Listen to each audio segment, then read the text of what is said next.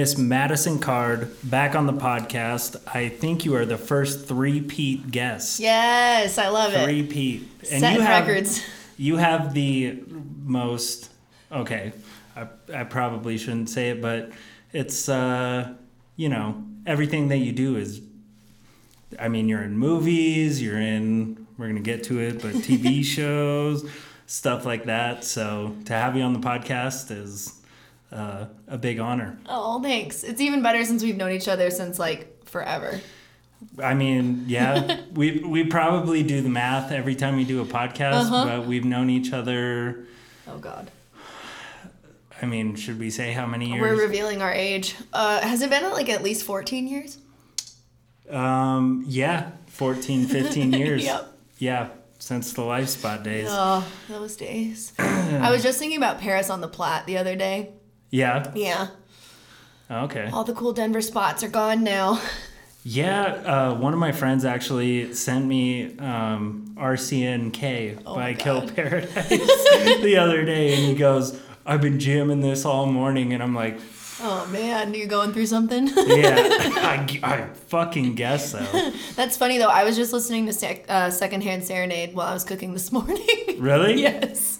Best thing about tonight. Is that we're not fighting? Yeah, Oh it was. goodness. It was a good throwback. Have you seen the uh, um, "Felt Emo Might Delete Later" No. YouTube channel? Enlighten me. Okay, so it's this guy. His name's like Matt Cutshall or whatever. Of course, his name is Matt. There you go. Um, but he does these videos called uh, "Felt Emo Might Delete Later," and the cool thing about it is, so the basis of it is he has a girlfriend that he lives with, and she'll say like one little thing that'll spark like an old emo song. It's awesome. And uh, there's one of my favorite ones is she's sitting in a job interview and she says something and all you hear is the beginning of Ohio is for lovers. Oh my God, yes. And then he busts in, starts singing, and then the guys from Hawthorne Heights actually come in and they go, No. Yeah, they're actually in it. Wait, and then that's sick. going back to secondhand serenade there's one where he starts playing that on the piano Mm-hmm. and the whole time she's like not this again please stop not no and so she goes downstairs turns on the tv and it's the guy from secondhand serenade singing it and she's uh, yeah Okay, I have to check this out. yeah, felt emo might delete later, but uh, yeah, I was actually talking to somebody about LifeSpot the other day. Just, I mean, it's it's just cool that they used to have like venues and stuff like that Yeah. back in the day that you could go to. Because even now, like, I mean, some of the some of the venues in Denver that are uh, independent are a little questionable. They are a little questionable. And like the all ages thing, I feel Yeah. like was more popular during our heyday. Yeah. Or like in a less club environment for shows and stuff. Well, yeah, because you had like less YouTube and everything, and Mm-hmm. I mean, it's Friday night, Saturday night. What are you gonna do? It doesn't matter who's playing, whether it's Axe Chop the Cherry Tree, uh, Kill Paradise, Breathe Carolina. Ooh. Um, I told somebody because I actually saw like 303. oh, did that's. I was. I know. I was telling um, one of my kiddos for my other job because he's actually born on March 3rd. Oh, that's and I sick. said, oh, uh, you know, when people ask when your birthday is, you can Three. Uh, uh, you oh. you could throw up the 303 but i was telling uh, the parents that i used to go see them at life spot Mm-hmm. Oh, back totally. in the day with breathe carolina when they still screamed and Mm-hmm. kill paradise and all those bands so God, that reminds me of when I had to get a new phone number and I went from a 303 to a 720 and I was so pissed. I was like, oh, all i the natives have had to go 303s. through that You did? i recently went through that R.I.P. yeah It's okay. my new number's a, a 720 but Damn. you know I, I, I don't like to use that native word. I know, right? I uh, sound like such a douche. yeah. Well, uh, I mean, it's just you're from Colorado. If you know you're from Colorado, you don't have to, you know, tell everybody. Get a bumper sticker and put it on your Subi.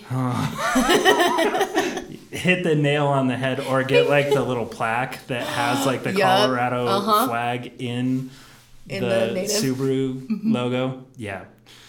Um, being from Colorado is rad, except for when it's not. Yeah. Uh, how have you been, by the way? I've been really good. I've been super busy in When's and the out last of LA. time you did a podcast? Was it about? oh my god. Was it a year ago? Was it after my foot was broken? I think it was before, dude. I think it was before I filmed this show. That's right, because I think it was right before I broke my foot. It was. Yeah. Okay. It's been a long time. Damn. I know. Okay. So, how have you been? I've been good, just super busy. Um, filmed a reality dating show after my first divorce. Uh, didn't do the rebound thing. You mean you're only divorced, right? I guess you'll have to watch the show and find out. Just kidding. but I are we kidding? Who knows? I don't know. I don't know. Is she Who wants to up? go through more than one divorce? Apparently, me. You've been through one. I've been through one. Yeah, we're divorcees. We should have like a divorcee party with like sashes, and divorcee parties. that'd be kind of fun, actually. Yeah, I mean, we've got White Claws. We're like two steps away from a divorcee party. I guess so. but also, we're two people who are divorcees that didn't like just go out publicly and be like, Right. finally single, yada yada yada. Exactly. Like, you would have never known that you went through one. No, I was Like, really quiet about it. And then when the Same. show came out, or is coming out very soon, we just did a teaser for it a couple weeks ago.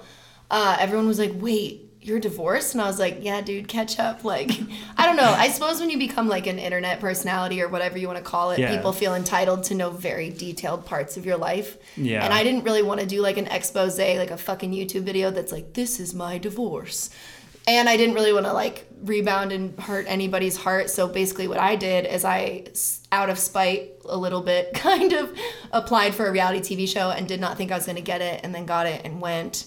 That's insane. It is insane. It's now coming out and the whole world's going to see me cry a lot. yeah. I have full intention of putting it on a t shirt and giving it to everybody. Or you can make stickers, Yeah. something like Coffee mugs, phone cases. Was was the crying on purpose, or did it No, just they kind of got happen me. naturally? The game played me super hard.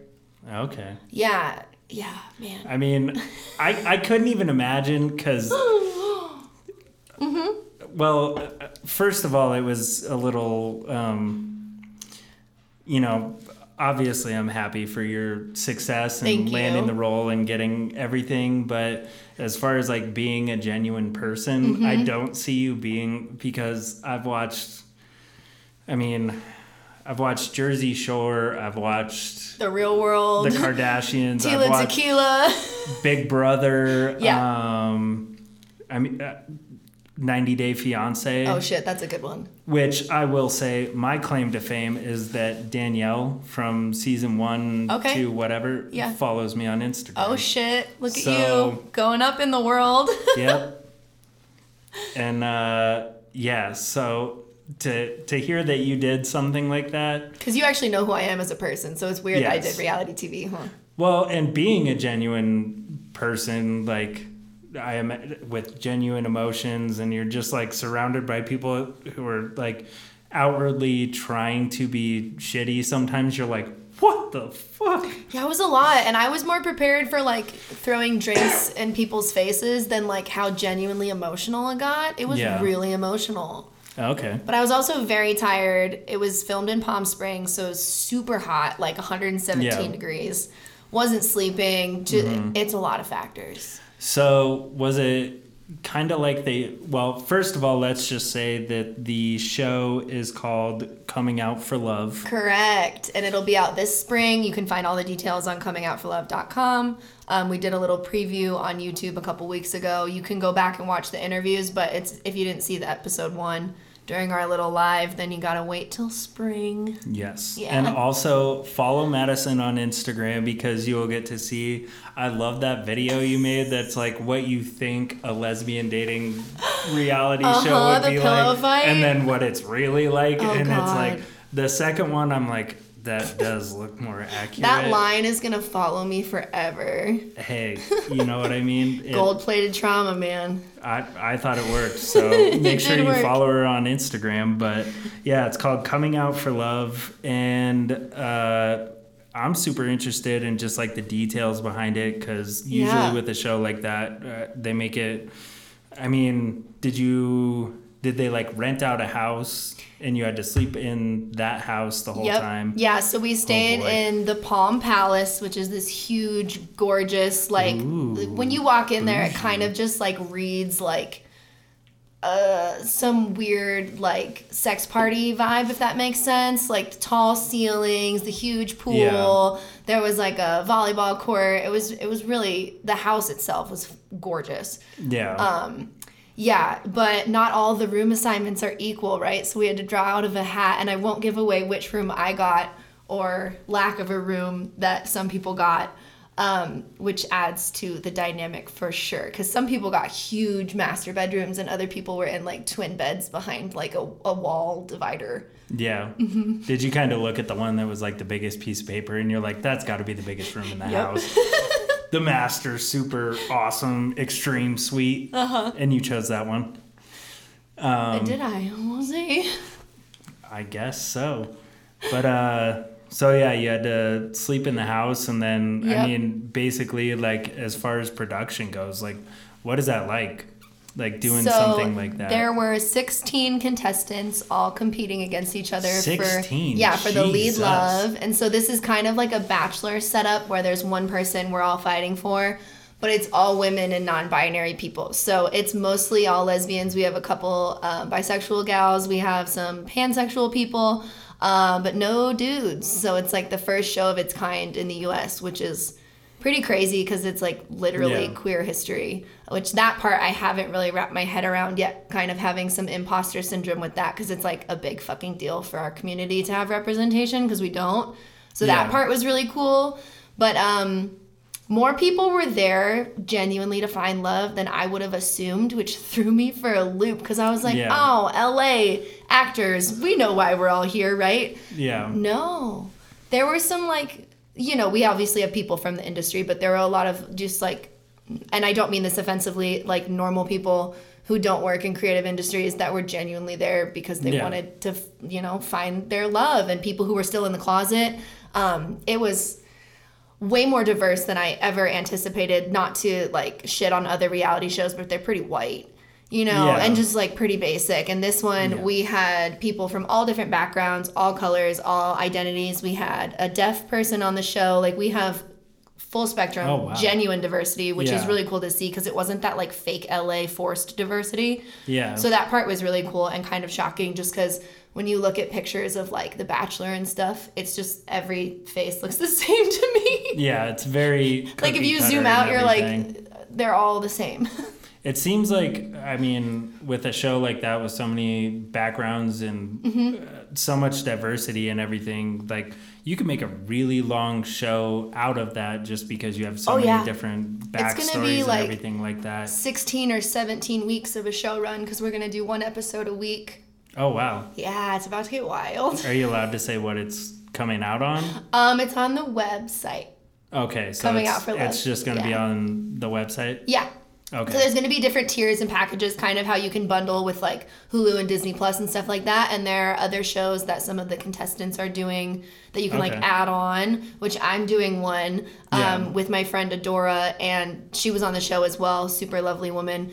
Uh, it's called Extreme U-Hauling, and it's we're going to interview people in the community about like the craziest things they've done for love or the longest distances they've driven to go on a first date. Yeah. Um, U-hauling is pretty common in our community. We kind of just go on one date that ends up lasting forever, and then you move in, and That- it can be healthy. Yeah. It can be super toxic, um, but it's common. yeah. yeah. I I guess uh, uh, I can relate. I was about to say, are you like an honorary lesbian because you kind of U-hauled a little bit in a happy, What do you mean? genuine way? It just seems like you've really settled into a really healthy, lovely thing. Uh, I have, yeah. Um, I, yeah, I guess if that is the term, I you you hauled, I guess, uh, because I moved up here. I met my wife, and we Who's went on super our. hot and funny and nice, by the way. Good on. She's I know you know. she's gorgeous. She's gorgeous. She's gorgeous. I tell her that Hell all yeah, the time. good. Uh, she does have this habit of kicking me square in the asshole. That um, She's got good aim. she's got really good aim. Why did my respect for her just like because she is a she, she's my my fierce little gal. Yeah, she's fierce. You're both Scorpios. I know we talked about that. We talk Yes. about astrology more than not, but I I find kn- that fascinating. You've probably taught me more about it than Oh, you know I would good. have because I don't I don't really think about it, but that was one thing her and I kind of looked up because Mm-hmm. you know just when I was dating and everything like uh, you know astrology was like a big thing and Mm-hmm. I think I told you you know a couple people had even ghosted me because, Because my birthday is Halloween. yeah. That's crazy. See, I think it would be dope to have your birthday on Halloween. It is, uh, but But then this, it's not about thi- you? This is for the Colorado people. I always Oh. wanted a birthday party at Waterworld. That cannot so- happen in October. No, it cannot. Uh, you can have it at the rec center if you want, and that's about as close as you get. But Yep, going valid. back to the U-hauling, yeah, we went on our first date, clicked right away. Um, second date, which was two days later, I came over and I slept over, and I we've been together ever since. Oh my god, you you hold so hard. Look Yeah. at you, you little lesbian you. I, I am a hardcore lesbian, let me tell you. You and me both. I am mad for that woman. I get it. That's awesome. Where, if you don't mind me asking, Yeah. was it? So we kind of talked about before the podcast, and we Mm-hmm. kind of mentioned the fact that you know you were uh, married To a to man. a man before. yes. Um, did anybody like have any questions, or was anybody like kind of shocked, or what? What was that like? Because I don't think. Yeah. Mm-hmm. I think the last time we had a podcast, you and um, Jordan. your, your and Jordan Yeah. had just kind of connected. Um, so was that like different for your fans because you do have you know a following on Instagram and everything like that. So was that did people just like ask the most ask backward questions or Oh yeah. were they Still do. really? Yeah, um it's funny you mentioned that. That's a really good question. Because I was telling my wife Uh-huh. One of the cutest things I've ever seen was the proposal that you had in Telluride. Thank it was in you. Telluride, Yeah. right? I was so happy for you. I thought that whole like middle of the street vibe, like it was, It was cute. yeah, it was great. Yeah, no, it's funny you mentioned that though because after my first divorce, I didn't tell people on the show I was divorced. I told them I was freshly single, which was true. Yeah. But I left that part out. The queer community can be just as hateful as the straight community, and Yeah. they're super super judgy about people that they Okay, so uh, you probably don't know this, but there's this thing called a gold star lesbian, which is like a woman who's only had sex with women. But I think that term is really problematic and toxic, obviously, for like rape victims and people who grew up in religious households or just places where they weren't allowed to be themselves. And we live in such a heteronormative world that like it takes people a little while. Or you're like me and you try things to find out if you like them or you don't like them. Yeah. Um, so I didn't tell anybody in the house that I was divorced from a man. And then after the show, one of the contestants texted me and was a little bit of a dick about it. I'm gonna be honest about like, oh, you have an ex-husband, like what the hell? And then I have Googled myself a few times, and the first thing that pops up if you type Don't you know that that's a big it's a no no? it's a bad don't don't go down that Don't rabbit hole. But I do it. did. And don't look at reviews. No, and I do that too. But the first thing that comes up when you Google my name is who is Madison Card's husband, which Really? sucks because he's a really private person and like total transparency. We're really good friends still. Like it was not Yeah, a I shitty remember, divorce at yeah. all. Yeah, no, I'm super lucky. Like that, he's very supportive. Whatever. Um, but no, it wasn't fun. And like now after the fact, I told my production team. It just kind of came out in an interview, and they were like, "I totally understand why you didn't bring that up on the show." Yeah. because I just wanted my sexuality to be valid, and sometimes people within the community get a little uh, on their high horse about like who's more gay, as if it's like a competition, which is Yeah. stupid. It's not. Yeah. Um, we kind of eat our own, which is sad because it's already such a small community. Yeah, especially when you're trying to do something so productive like the show, you know what I mean? Mm-hmm. Yeah. So if there's inner workings in the show sometimes that defeat that purpose, it can be a little disheartening, but uh, yeah, I hope that there are a lot of things with my character arc and story on the show that ended up being way more valid and genuine than I ever anticipated. I hope people just like stop judging people for their backgrounds. Like there's so many people on the show that like are older than me and still haven't come out. Like there's no there's validity in all coming Yeah. out stories basically, which is highlighted on the show, which I really thought was cool. Yeah, well, Mm-hmm. I can't even imagine, you know, some of the people who came out in such a public manner. Yeah, well, and I got Like that. outed, which they go into on the show about like how I got outed in high school, which is pretty crazy. But I still get asked backwards comments on all my posts. I get DMs about it almost every day. Yeah. Um, about like current relationships and past relationships, and they're like, "Don't you have a girlfriend? Don't you have a, an ex-husband? Or you have a boyfriend?" And I'm like, "I'm not gonna fuck you, so why do you care? None of your fucking business." Stranger on the internet, but I'm Yeah. assuming that will only get worse with the show coming out. It's just kind of part of the territory. My DMs are a fucking crazy place.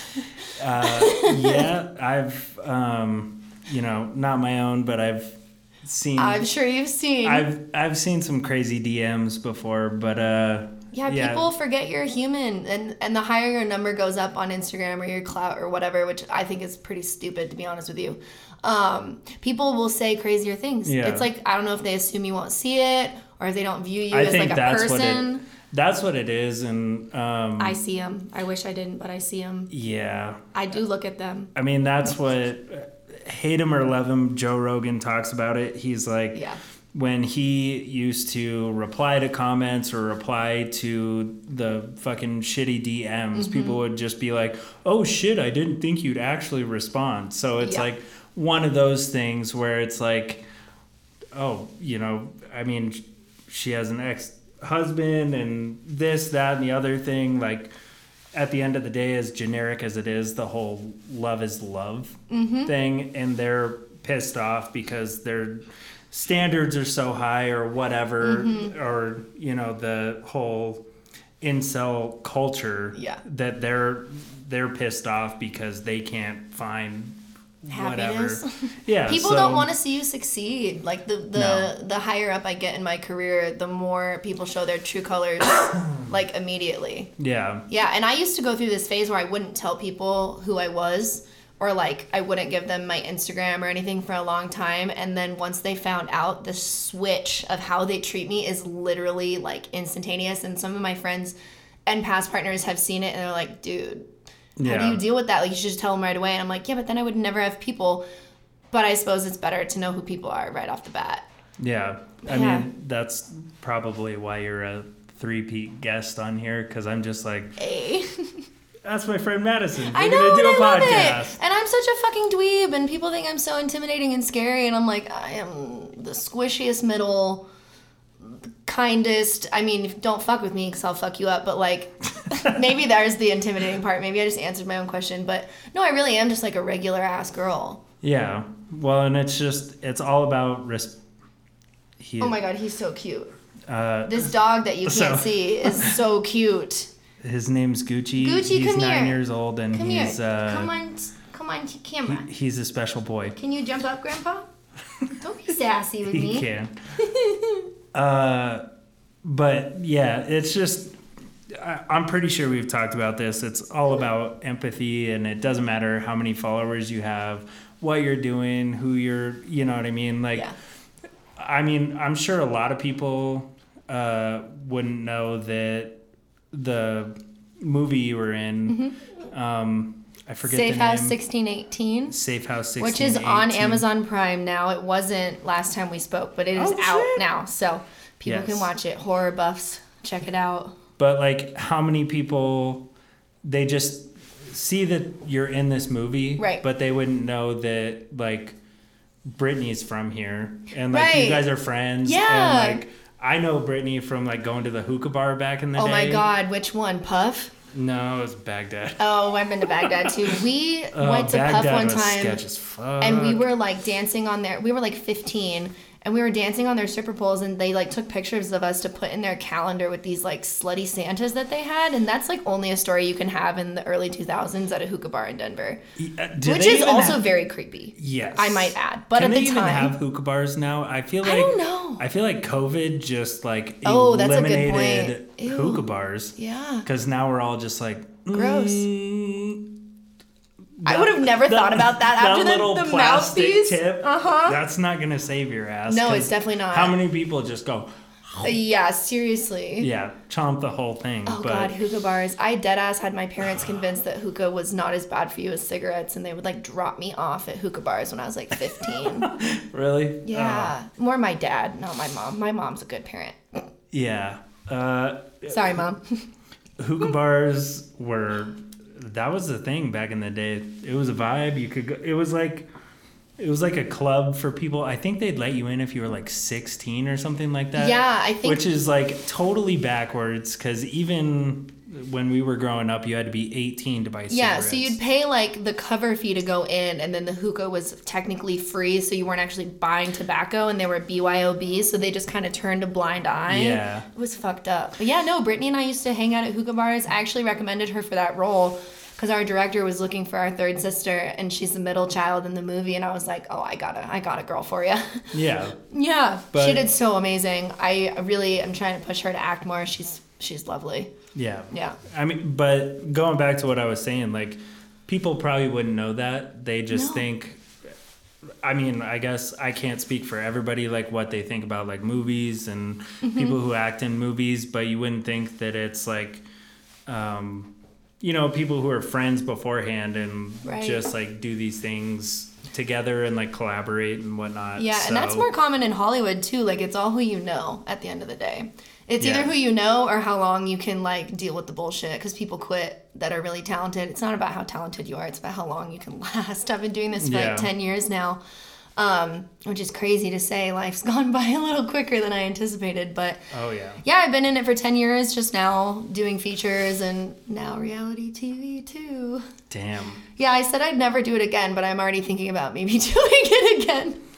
Yeah. I don't know mean, if that's just the sadistic side of me or what, but um, yeah, uh, sadistic and uh, monetary. yeah, I do like to monetize things. it's kind of kind of my jam. Yes. Mm-hmm. I mean, you know, money's not bad. It's not. You know how people say money doesn't buy you happiness. Money buys you the things that can make you happy or lead to experiences that Or at least comfort. Yeah, Like, if- seriously. If happiness and comfort correlate for you and you can get some money, you Mm-hmm. got comfort, and you're not like totally wanting to rip your hair out Yep. from what you're getting money from, then I guess it kind of buys happiness, you know? I think it does. I don't know. People vilify money a lot. I don't think money is shitty. It's like an opportunity. Yeah. If money is shitty, maybe you're shitty. Like, what are you using it for? Yeah, or maybe the people who hate money and talk so much shit about it just don't have They money. They just want it. yeah, It's like talking shit about the hot girl on the internet that you want to be. exactly. Yep. Going back to the whole DMs thing. Yeah. Are you uh, are you still bouncing back and forth from LA to here? Yeah, I am. So I have another movie booked in Ireland, and I'm What the fuck? Yeah, dude, it's a huge deal. I'm so excited. Um, I can't talk about details yet. This is the first time I've spoken about it like publicly. Um, but yeah, I'm shipping off to Ireland in the in the you know soonish future. Um, so the plan was to move back to LA, but I don't really want to move Don't right move before I move. LA. I know, but that's where the action is. I'm a big fish in a small pond here. I like to be challenged. I don't like to be the most like experienced person in the room. It's Yeah. awkward because I'm really not anything. Yeah. For from my own standards, I'm barely scratching the surface of what I want to do. So it's hard to be around people um, that are maybe happier settling. Like for certain industries, Denver is so fucking amazing. Like music, we have such a good underground scene. Acting, um, mm, Denver leaves something to be desired. Yeah. Yeah. That makes sense. I feel like for people who film and like are behind the camera, there's a lot more work. Agreed. as opposed to people who are in front of the camera. Yeah, and we have a lot of commercials and stuff out here, which is great when you're first starting out. But um, I like to think I've done my time with like slaving in commercials and music videos. They're fun, but I really like a character arc, a challenge, longer Yeah. term projects. Like, I just like to challenge myself, really. That makes sense. Yeah, it's pretty relatively easy to memorize one line or just like smile and point, you Yeah. know, which most commercials are are pretty much modeling on film. Do you feel like you're drawn back here though from time to time? Like the reason why you haven't fully Yeah. gone there is because you just like you're not like you can do LA, but you you're not LA. I'm not LA, You know but I'm not mean? So, Denver like- either. I'm like too LA for Denver and well, not Denver's LA like LA, LA. 2.0 at this point. Kind point. of. It's just a little grittier, and I like Yeah. that. Yeah. And my family's here. Like my siblings are teenagers now, and so I want to be around. And yeah. it's hard to leave. I grew up here, but also Denver like has a lot of mixed emotions too. So it is nice to get away. Yeah, I get that, and that's why I mean, before I used to live in like Highlands Ranch, Mm-hmm. Littleton, and then I hopped over the city, went up north to There it is. where I am now. God, that's where I used to like sneak on the light rail when my parents thought I was like at a girlfriend's house. Up here? No, down Or to Littleton. yeah, Yeah. yeah. It's the band kids, man. the band kids. Yeah, they all live down there. Yes.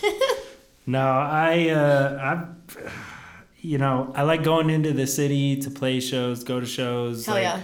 uh, for a specific purpose. But yeah, I get, you know, I don't know. I'm moving more towards that, like away from the city, and eventually, I'd like Yeah. to have the the cabin in the woods. Yeah, no, me too. Except I just want like a mini farm.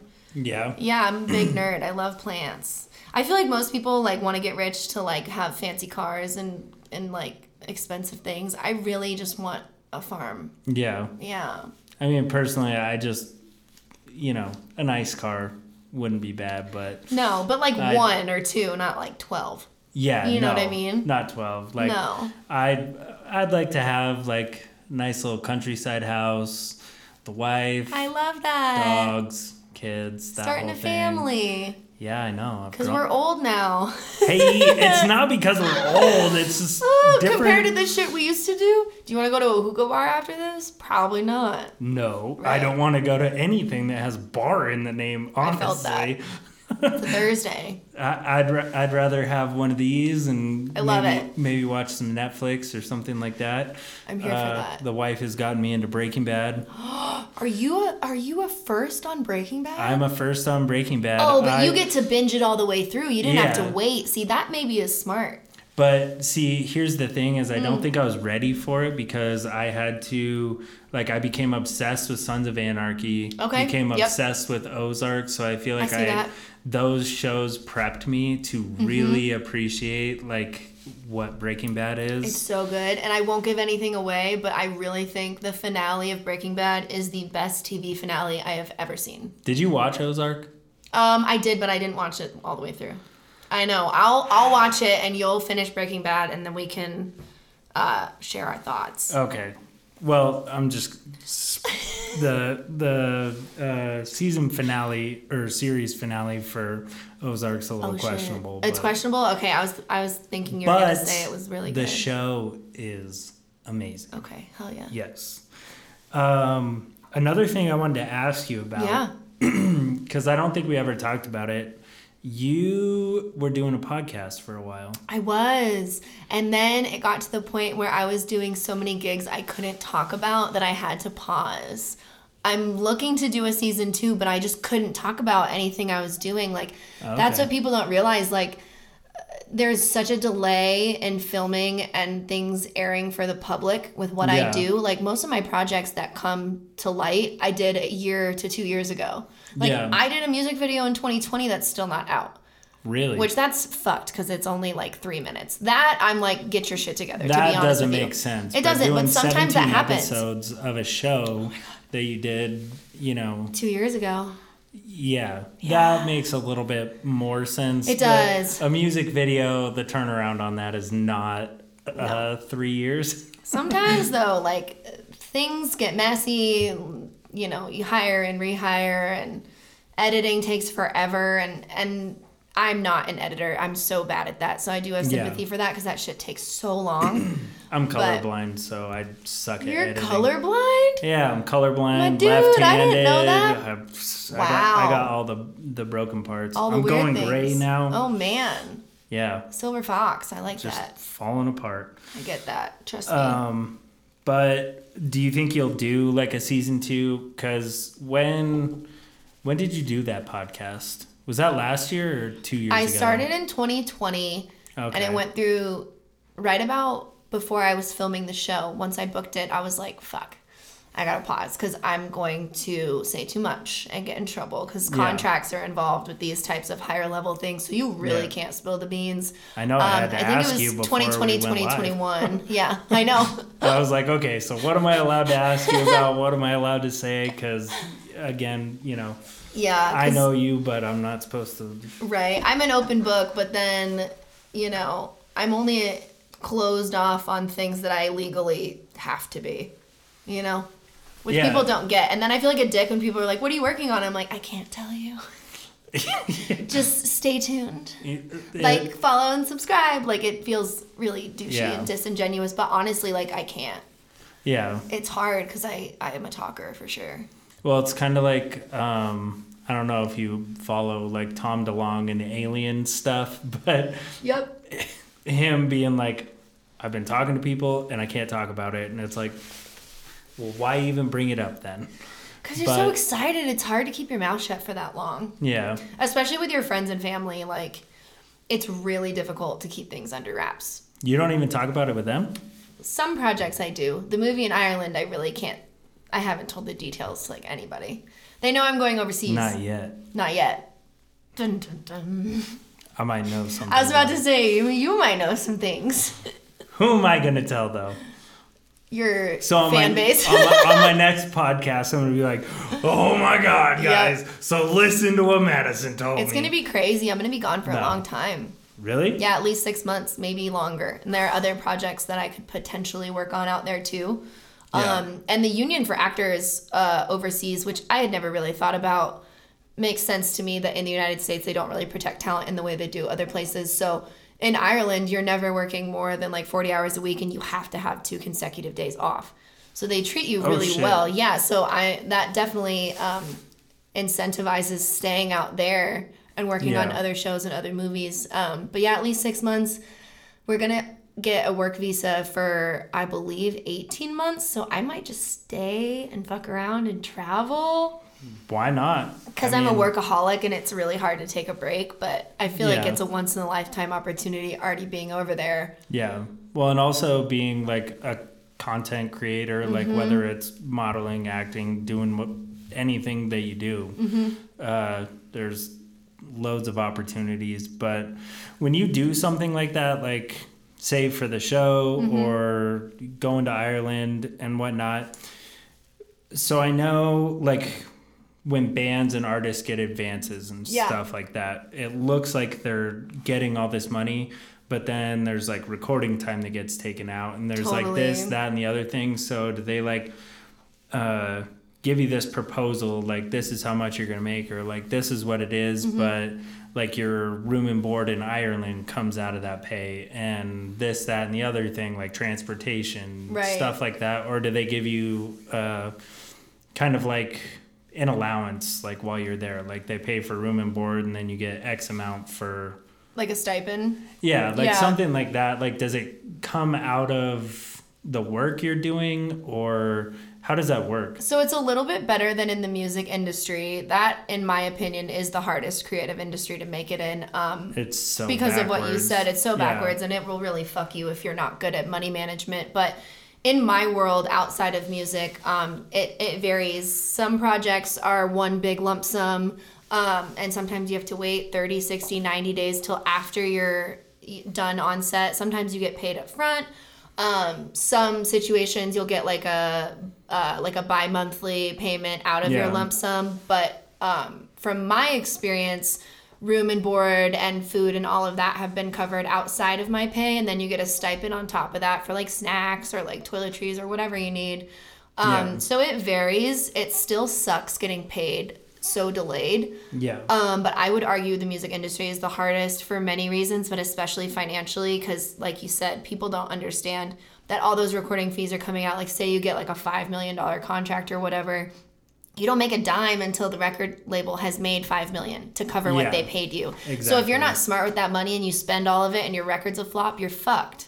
Well, yeah. Then like some of those huge artists that get those five million dollar uh, signing contracts, Mm-hmm. they go on tour and they're completely broke. Yep. But like all they, I mean, I think the movie Straight Outta Compton. Mm-hmm. Granted, the dude like fucked them over so Yeah. much, but it does kind of show exactly what it's like. It's like. Well, where do you think the accurate. Mm-hmm. money for the hotel rooms and the buses and everything comes from? And like, recording fees and all of that. And yes, like that initial signing fee isn't just to cover your first album like however long they have you or Yeah. however many albums and people wonder why artists like will put out shitty music back to back to back they're trying to get out of their contract you know because Yeah. sometimes it's per album it's not per year Yeah, well, that's what happened to Lil Xan. I think he I think was so, like too. signed to like a three album deal. Mm-hmm. So he like did the first one, it did really well, yada yada yada, and then he just made like two shitty albums or something like that just to like live up to his contract so Yep. Mm-hmm. that he could get the fuck out of it. Because I mean, I feel like in any industry where, especially like entertainment and stuff like that and sports, like maybe have like a financial advisor come in or like take Yeah. some classes beforehand to tell you exactly what's going on because i mean like you said we're getting older so we understand a little bit more Right. how money works but when you're 19 getting signed it's totally different and like i've had an accountant since like 2016 2017 because like i'm not number one i'm not trying to fuck with the irs number two it's really complicated as an artist to have like money planning in mind and you do get this concept of like oh i just made so much money but some artists will make that and then you won't make any money for three months so if you're Yeah. not smart with your finances like you said like these people who are huge and have so much fame are not always rich no well and they don't keep track of things like uh, write-offs and whatnot you know Yeah. what i mean like now that i'm doing all my home-based Mm-hmm. uh, like services like teaching lessons and um, doing the behavioral therapy like driving from place to place to place like now i'm keeping Your every gas. gas, receipt Yep. like i am being and like mileage on your car, oil changes, and for me, like in my industry, like hair, makeup, clothing, Yeah. transportation, flights, hotels, literally everything everything. yeah that totally makes sense Yeah, um to like stay on the topic of music yeah. where's where's your music career at Oh my god.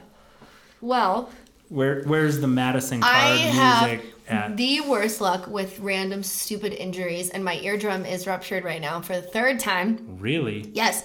So when I was little, a that little, sounds little backstory. does it, is- hurt yeah, it does. It does. Yeah. Ooh.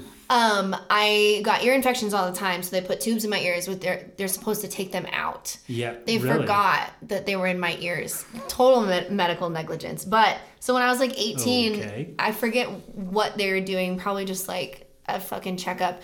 They were like, "Whoa, you still have a tube in your ear." So they took it out, left a soft spot, ruptured it twice in water. One time I jumped off a houseboat. The other time, this wave in San Diego just completely wrecked me. And this Jesus time it just is so sensitive and it just popped. So um, yeah, I actually went to the doctor for it today. I have to go to a specialist. Might need a skin graft inside my head so my inner ear doesn't get permanent damage. Literally so stupid. Um, that'll throw off like your whole balance it does, though. and like I, not to be like, uh but I have perfect pitch, so I I know I'm singing it right, but I don't hear it the same, so the Yeah. confidence isn't there as much. So I'm waiting to hear back from my ENT um, to see if I need surgery. I have a lot of stuff written, and my plan was once the show comes out to like use that um, boost and like visibility really to launch some more music. But I'm kind of dealing with half my head not working because it messes with your hearing. Yeah, it messes with your hearing, your balance, Mm-hmm. like stuff like I've heard like things as simple as jumping. Like if you jump and come down too hard like that. you can do it so easily. It's pretty wild. Do you think it has to do with having the tubes in there for too long. Oh, like Oh, it yeah. didn't give It left a soft spot on my eardrum, so it's Yeah, just kind of it didn't give- predisposed to injury. Yeah, it didn't give the opportunity for it to Yeah. like heal on its own. Exactly. So I have a herniated disc in my back from I got in two car accidents in 72 hours. I got rear-ended twice and I was listening to metal and I was mad. I was in traffic, so I had my arms locked on the steering wheel and my chest went through my shoulders. And I was like, "Oh, I'm fine. Oh. I'm fine." And I danced too, and I was at one point dancing like five, six nights a week, and I was doing a headstand. I just felt something give, and yeah, I herniated a disc Jesus towards Christ. my spinal cord, so it's pushing on my spinal cord, which um, fucks with your nervous system. So like my limbs have been numb since like September. Jesus. I told you I'm the queen of stupid fucking injuries that like aren't a big deal but are. Uh, Do you think also maybe the fucking Christ? I know, dude. Do you think maybe the like flying too is Yeah, not- contributing to not that? Because I know yes. Mm-hmm. like when you get sinus infections and shit like that, like have you ever considered Yeah, I'm not. I'm not technically allowed to drive long distances right now because of my neck. Yeesh. I know. Well, it's not really like a me thing. It's more like if someone were to cut me off and I were to jerk, it just Yeah. hurts. It's not unsafe. It just hurts a lot. Yeah, it's Yeah. unadvised. It's unadvised, yes. Yeah, no, I was on bed rest for like two months. Christ, how are you Mm-hmm. gonna make a flight to Ireland? You know, it's been slightly delayed and it was such a blessing. I'm supposed to do stunts in this movie too. I used to be in stunt training and my PT was like, yeah, you should probably never do stunts like ever again. And I was like, mm-hmm. okay. I'm gonna tell production that after I sign my contract and we'll talk about a stunt double, which is maybe fucked up, but we'll see. Probably shouldn't be getting thrown on my back since it's like in my neck. Yeah. Yeah. I mean, sometimes all it takes is that one little I that one know. little slip. Yep. So basically there is music in the works. It just There is. It's written and ready. It's just wanting my both my ears to function. Yeah. And it's hard with like loud noises sometimes too to like differentiate. Like if I'm in a bar or like somewhere where there's music and people talking, I can hear, but differentiating the consonants and stuff, like it just sounds kind of like the Charlie Brown parents, the like on one side of my head. See, I have that, but I think I'm just a terrible listener sometimes. Or maybe you have tinnitus because we went to so many really loud shows. Yeah, I, I mean, I definitely went to shows where the ringing lasted uh, probably longer Yep. than it should than the have. actual show itself. Plus, also playing the shows that I've played. Yep. I've played quite a few shows, and I played drums really loud. I played guitar really loud. You're probably bad like me and you don't wear the like right No. earplugs either. It's not the same. Well, and even when I was playing with uh, If I Fail, I mean, those were loud ass shows. Mm-hmm. Yep. And on top of that, I was headbanging so hard that there was one time I woke up the next day and my hands were numb. And it's because I fucked something up in my neck. Yeah, you probably pinched a nerve. I've been there though. Kids, if there's anything you can learn from this, Stay out of the pit. stay out of the pit. but don't, it's so fun. Yeah. Just wear earplugs maybe. Yeah, I I wouldn't take any of it back, but I definitely maybe should have worn earplugs, Yeah. something like that. Um, Those shows were loud we were always by the speakers. yes. Yep. And they were very big speakers, and that was before like Live Nation took over everything. So Mm-hmm. it probably wasn't you know totally up to code. Oh no. I'm sure not. no With like capacity and sound levels. Yes. Yeah. Well, and considering how many people like you go to a show and you have that person who's like in your ear going, "Hey, so this is a really good bit," And you're like, what? Yeah. Shut up. Exactly, and you're just like, "Ugh, you spit on me, and I got a headache." Yeah, now. it's like hot Fuck breath you." in your ear. Yeah. Yep. All right. So we got a you know impending music.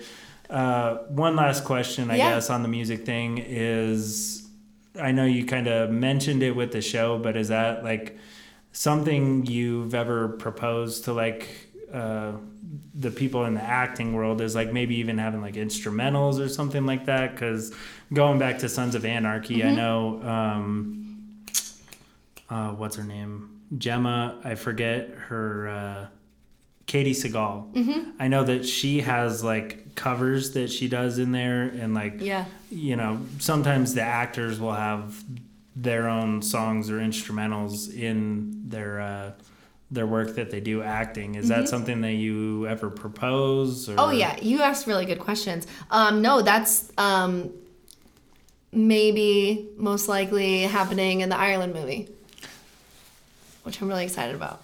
which we can't talk about We're other talking than the about it fact that it's bit. in Ireland. Um, but no, that would be really cool because I mean, even if it's just an instrumental, to be able to like watch it and then cue up, like especially, I mean, that's got to be like super emotional. Like if you're watching something on the screen and your mo- your music comes in. Yeah, and I've done like voiceover work, and I've sang in a couple like short films and commercials. I've also done the like the like AT and T voice when they like talk about side effects or you know call this The- number today. That shit. I used to do that a lot.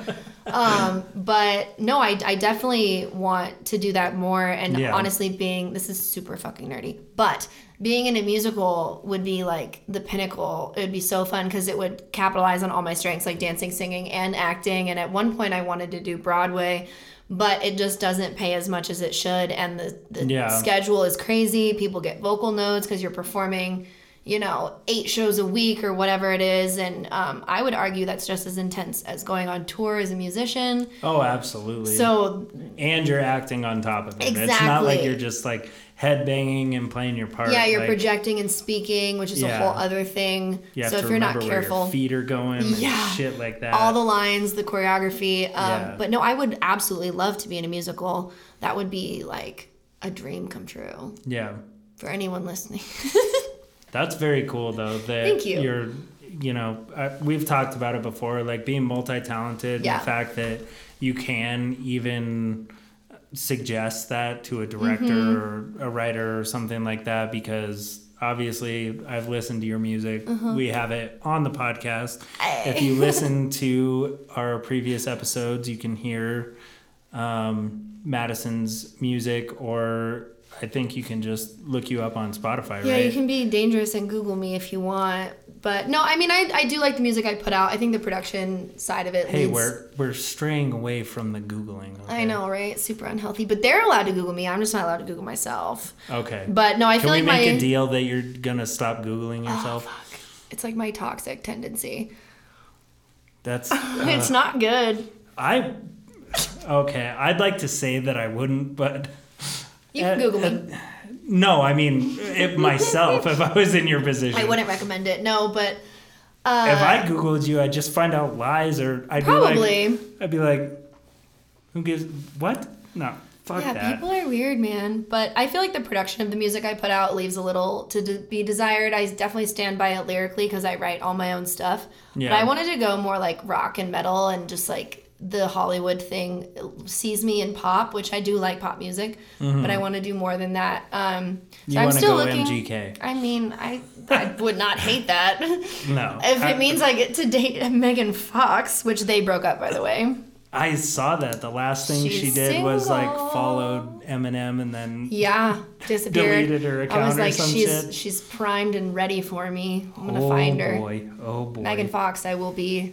You will be my third marriage. If there's a, if there's a season two, Oh God.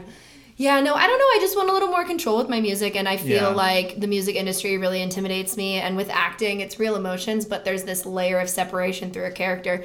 Doing music is like doing fucking open heart surgery on yourself in front of people and being like, "Blah, this is me," which I do that anyway, but it's guised through characters. So people are like, "Wow, Yeah. she's such a good actor." I am, but also I'm just an emotional bitch. Like it's really just me into a character yeah, which I don't know if that like completely ruins my validity as an actor, but I feel like a lot of people pull from personal experience. yeah, But with music, it's so personal.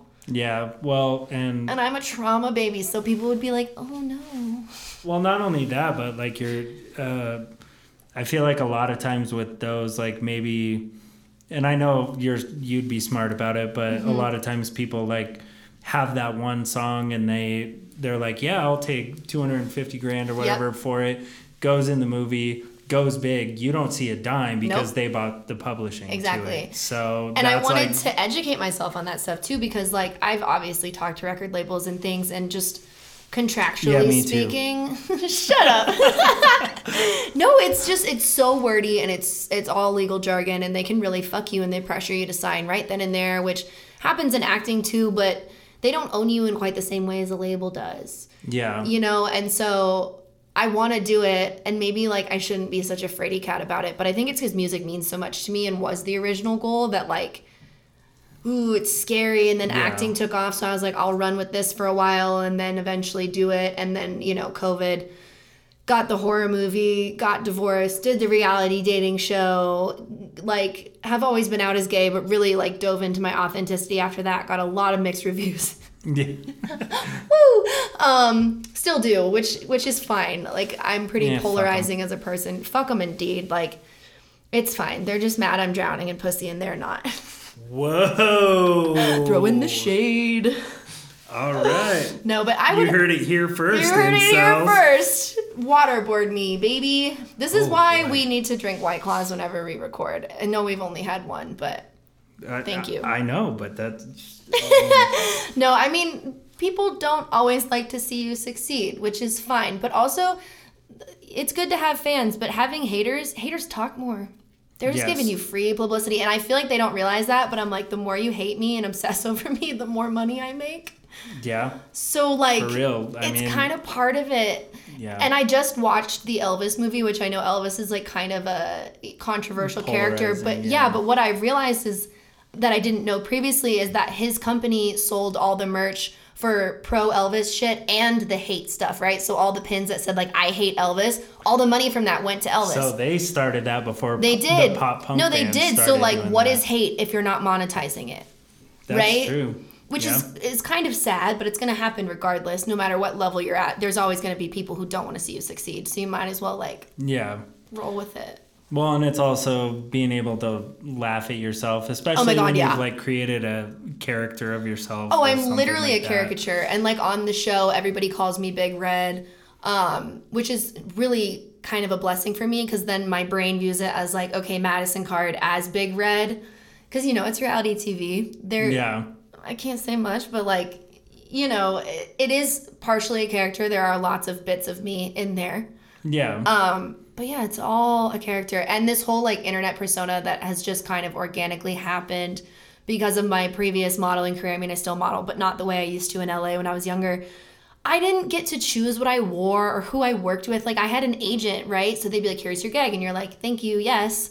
Because Yeah. you're in a contract, you can't be like, "No, I don't want to do that," because it's not what my personal brand stands for. Like you kind of have to fight to have a voice and put in your time. yeah. And so there's this persona and caricature of Madison Card that's been created over the years and like curated and it's not 100% me. Like my Instagram is such a funny thing and my friends like all give me shit about it because they're like, "Who is this bitch?" And I'm like, "I don't fucking know, but I'm just along for the ride." I've definitely noticed that it's Well, cuz you know me. yeah. Yeah. Well, and I mean, going back to like the modeling and stuff like that, it's uh, it's cool that you've put in the work and you've done like all these cool things, like the movie and Thank the TV you. show and the music and everything you've done. So you you've kind of created your own leverage to take your own personality and like Yep.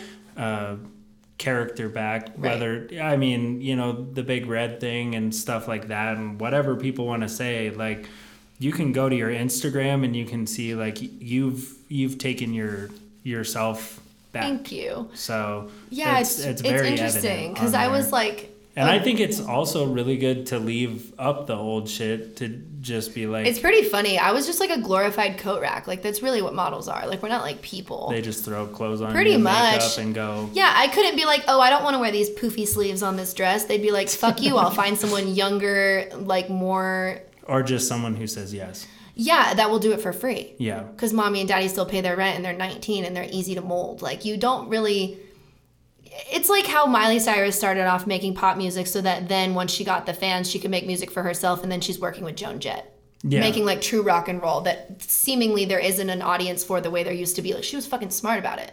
Yeah. She did her time, and she's at that the highest level. Also, like in you know the nepo baby shit. Like we all know who her father is. No, I love Miley Cyrus, not to discredit her, but Also, she I saw love the her relationship with Dolly Parton. If I you have not know. seen, two of my favorite documentaries on Netflix are Dolly Parton's documentary, and Betty White's documentary. Oh my god, I haven't seen the Betty White one yet. I feel Oh, like such an ass. Jesus Christ. Oh my God, I need to watch that I one. think those are the two most badass women who conquered Hollywood. Like, oh, 100%. especially Dolly Parton, like how Yup. she was on that show and the guy like tried to control her and then said fuck you and Mm-hmm. Pretty like much. Dolly Parton basically said fuck you to Elvis when he Mm-hmm. wanted um and I will always love you. Yep. I mean, they probably threw an ungodly amount of money Oh, at her and she went, Nope, Yep. not doing it. And No, then she even stood up for herself. The uh that show I looked it up the other day, but it's the one that has that song Nine to Five in it. Oh, And yeah, I she don't was remember the like show name. one of the first uh like female characters who played the secretary whose Mm-hmm. boss hit her on her and she was like, Nope, fuck you. Bam.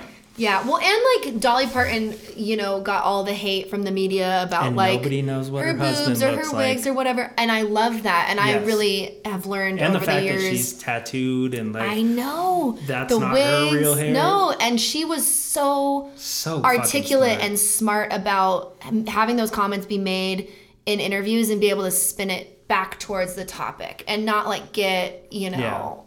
Puff up her chest or whatever like there's some line that she talks about like how she always idolized like her town whore or whatever and her parents Yeah. saying she's mm. trash she wants to grow up and be trash like she's so cheeky and cute and honestly if you're into those documentaries you should watch the pamela anderson documentary I i've haven't watched, it like it. six fucking times it it's so You fucking swear? good i swear to god Okay. i would die on that hill like Did I had no Blonde? idea. Coming from someone No. who did, you I did not didn't. watch Blonde. i didn't it uh, it it got me choked up. I mean, Yeah. I, I know a lot about uh, or a fair amount about Marilyn Monroe. oh i deep dove into like marilyn all monroe the conspiracy theories. bro like she was Kennedys. murdered let's be fucking real Oh yeah, she was murdered. You wanna know my murdered by the Kennedys for She sure. was murdered by the Kennedys because he wanted to stop seeing her and he had taken her to Area 51 and she was going to reveal everything. And so she got fucking stabbed in the red- armpit with a fucking needle. Her little red book. Bro, I The literally was, was going to go to her house in fucking Brentwood and look for that little red book. I went down like an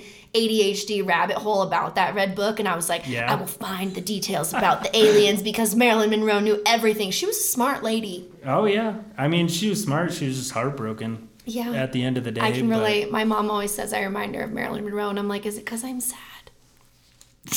it might be. I know we look a teeny bit alike when I'm blonde, or just when I had short blonde hair. Well, you've done like uh, I Marilyn have. Monroe like I have. cosplays or I like modeling her. things. Yeah, I think it would be really cool to play her.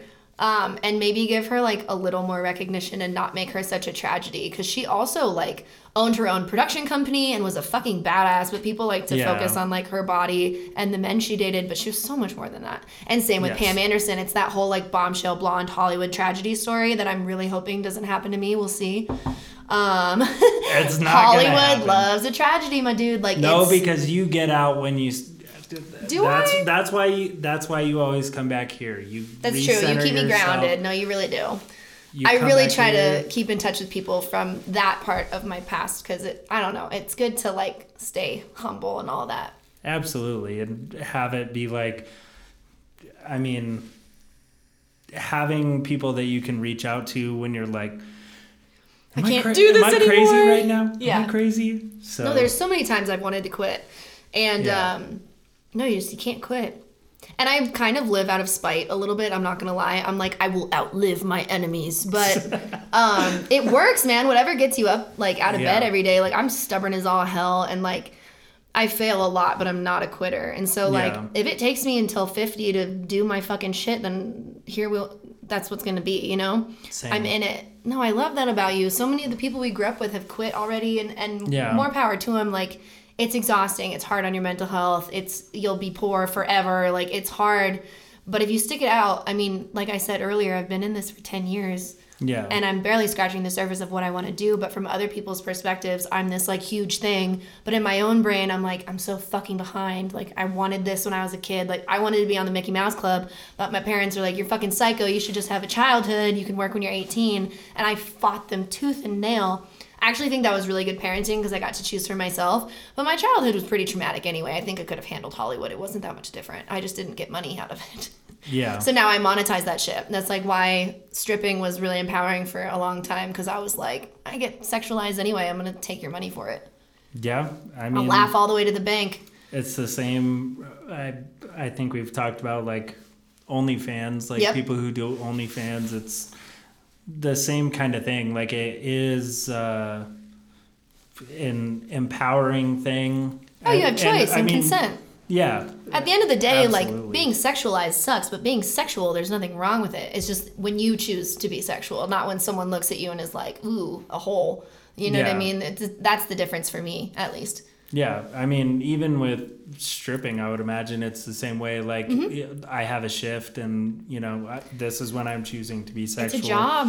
The the only thing is like, uh, you know, when people think that like that's all you're doing all day, and people don't realize like, no, I'm actually like Yeah. gonna go pick up five guys and like go home and you know eat a burger and watch TV and have a white claw and like Yeah. No, people people have a very skewed perception of strippers, which bums me out because in my personal experience, most, not all, but most of the women I worked with were in school, were single moms, were escaping abusive Yeah. relationships, were capitalizing on the setup that you can make money that day and you mm-hmm. walk home with cash and like it's just one of those things you make your own schedule it's really conducive to people who are pursuing other things. And not to say there aren't career strippers who do it forever but if you're someone who didn't grow up with financial privilege and you want to get your way through medical school or something like that you can tailor your uh, schedule to work around school and you can make what other people make in like two weeks in one night. So it, it's higher risk higher reward. I won't say it's not unsafe because it's super unsafe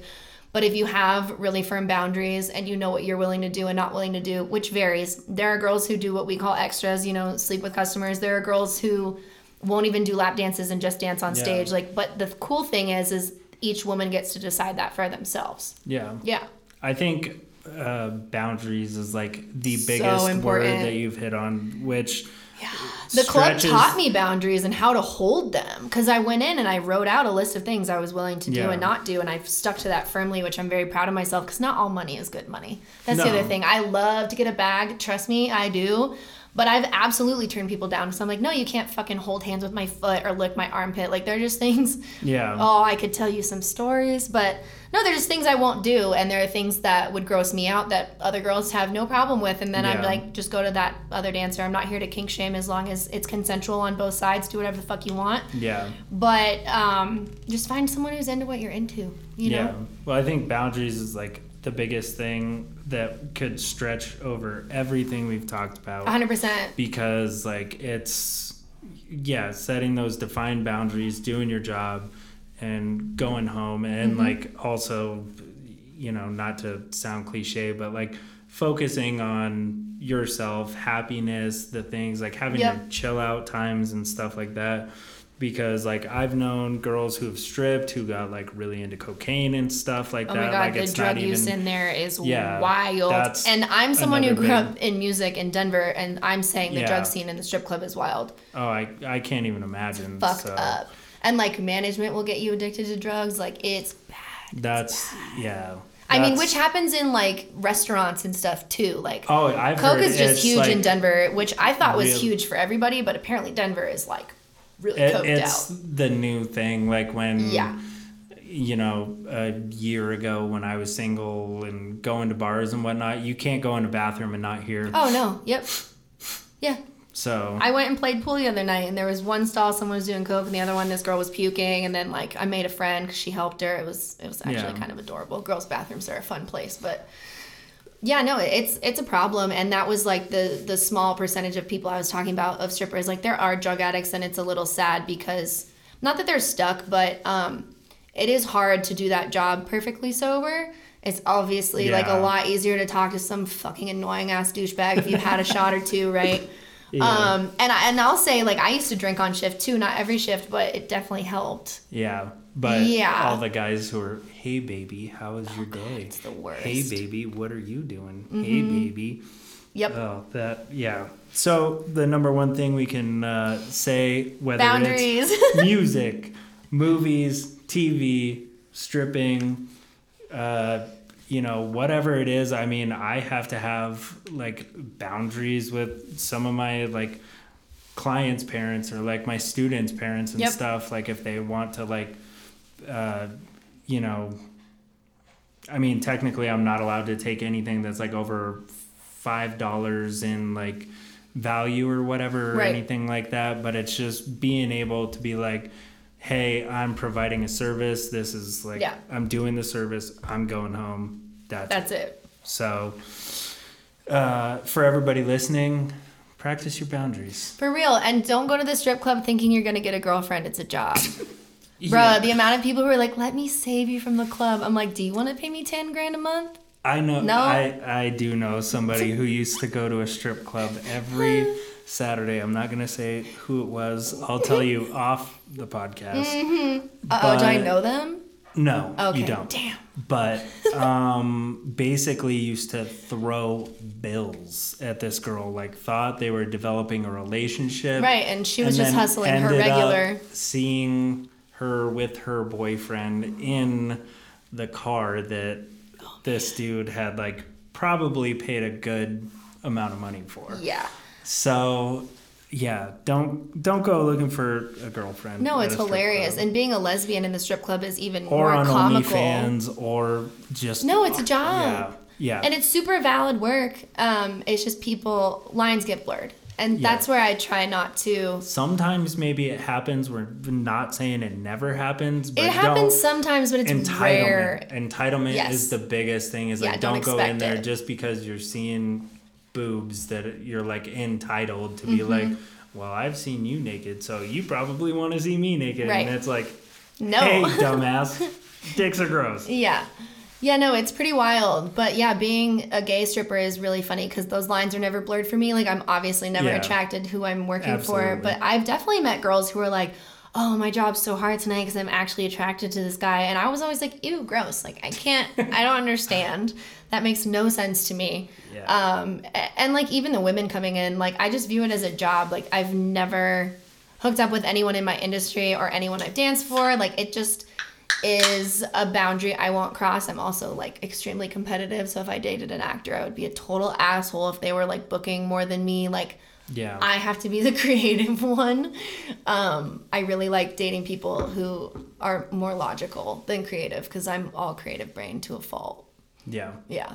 I mean, that's become pretty apparent. You can listen to the first two episodes. Oh, you should. They're good. This episode, We dove into some good shit. I feel like we talked about doing shrooms at one point.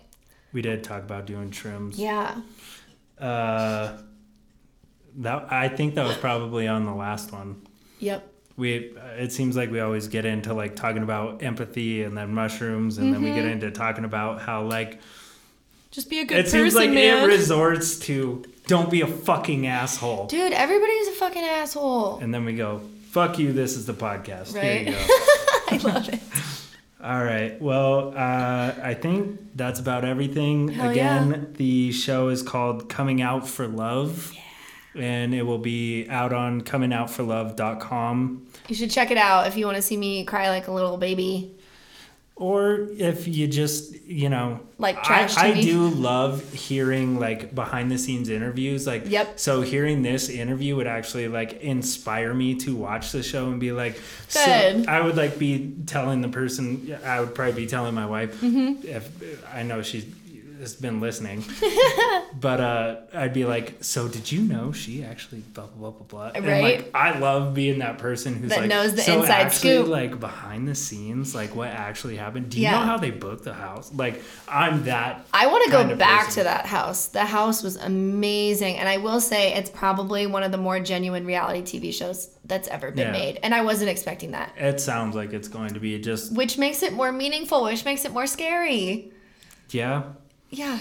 We talk about some seriously like deep important topics that obviously affect all communities but aren't really spoken about within the commu- the queer community specifically. Yeah. So, if that doesn't entice you to watch it, it was 117 degrees outside, so we're all in bikinis the whole time. So if th- Oh. maybe there you go, Well, there you go. there it is. Uh, but yeah, check out the show. And um, also, you know, for anybody who listens to this show who's, you know, maybe they haven't come out for love yet. Maybe that'll inspire them, or maybe it'll just, you know, enlighten people to, I mean, having like such diversity on a show like that and everything, and seeing, uh, you know, if they listen to this podcast, they hear how genuine you are, and then they see you on there, and then they're like, okay, like Yeah. the the genuine nature of everything will cross. Yeah, and so. I hope it inspires some people to be their authentic selves. Like it was a very different climate when we were growing up, um, which I think it's getting increasingly better. There's obviously a lot of legislation right now trying to go through that's like very anti-LGBTQ, but I'm hoping the representation continues because like you realistically will probably lose some people, but you didn't know, need those people in your life in the first place if they don't love you for who you actually are. So, if there is any takeaway aside from like watch the show, look up my OnlyFans, go on my Instagram, yada yada, all the plugs, being yourself um, is really important and will lead you to all the right opportunities. Like I was scared to be out as a lesbian in my industry, but it's bringing forward um, opportunities that I want, which I wouldn't have known if I didn't take the leap. So, yeah, Well, and the- boundaries, authenticity, all that jazz. I think a cool thing about like you're just you are who you are and like being Yep. a lesbian and everything like you're not um everything about you isn't like My whole identity. trying to yeah play that to fit into Right. something to like get yourself anywhere like you're just like yeah you were on this show but uh, ultimately it's just like this is who I am and this is what I do and Take it or leave know. it. yeah exactly mm-hmm. Right well miss madison card Yeah. three-peat guest thank you so much for coming on the don't start a band podcast Hell yeah, let's make it four. yes we'll do a fourth episode uh maybe when you Post Ireland. yeah post ireland God. and you can tell me all about it Hell yeah, I'm gonna like watch these in succession and see like how it's evolved. the podcast? mm-hmm.